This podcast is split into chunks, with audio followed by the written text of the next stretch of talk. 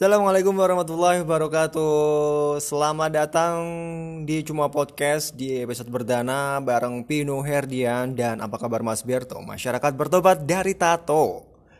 Semoga semuanya sehat walafiat dan selalu dalam lindungan Allah Ta'ala. Oke, mungkin Anda mengenal Mas Berto lebih ke masyarakat bertato.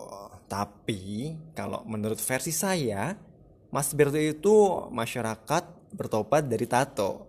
Nah, untuk episode perdana kali ini saya mengangkat tema tato itu banci. Seni meraja tubuh atau yang lebih dikenal dengan tato memang sudah ada ya sejak lama sekali.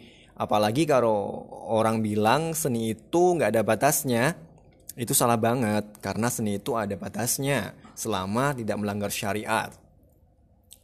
Apalagi akhir-akhir ini pemakaian tato semakin digemari dan sudah menjadi lifestyle ya di kalangan anak muda.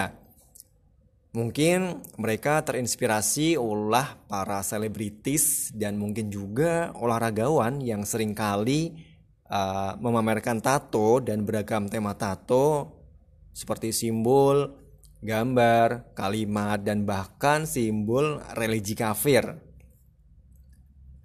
Pada masa Nabi dahulu, tato telah menjadi bagian seni, hiasan, dan tren gaya hidup, khususnya wanita Arab jahiliyah.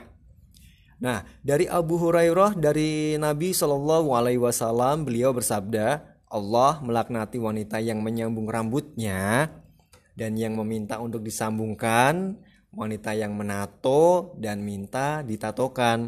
Hadis riwayat Bukhari nomor lima ribu sembilan ratus tiga puluh tiga. Nah, kenapa saya sebut tato itu banci? Karena pada masa Nabi yang paling banyak bertato adalah kalangan wanita. So, masihkah Anda mau bertato?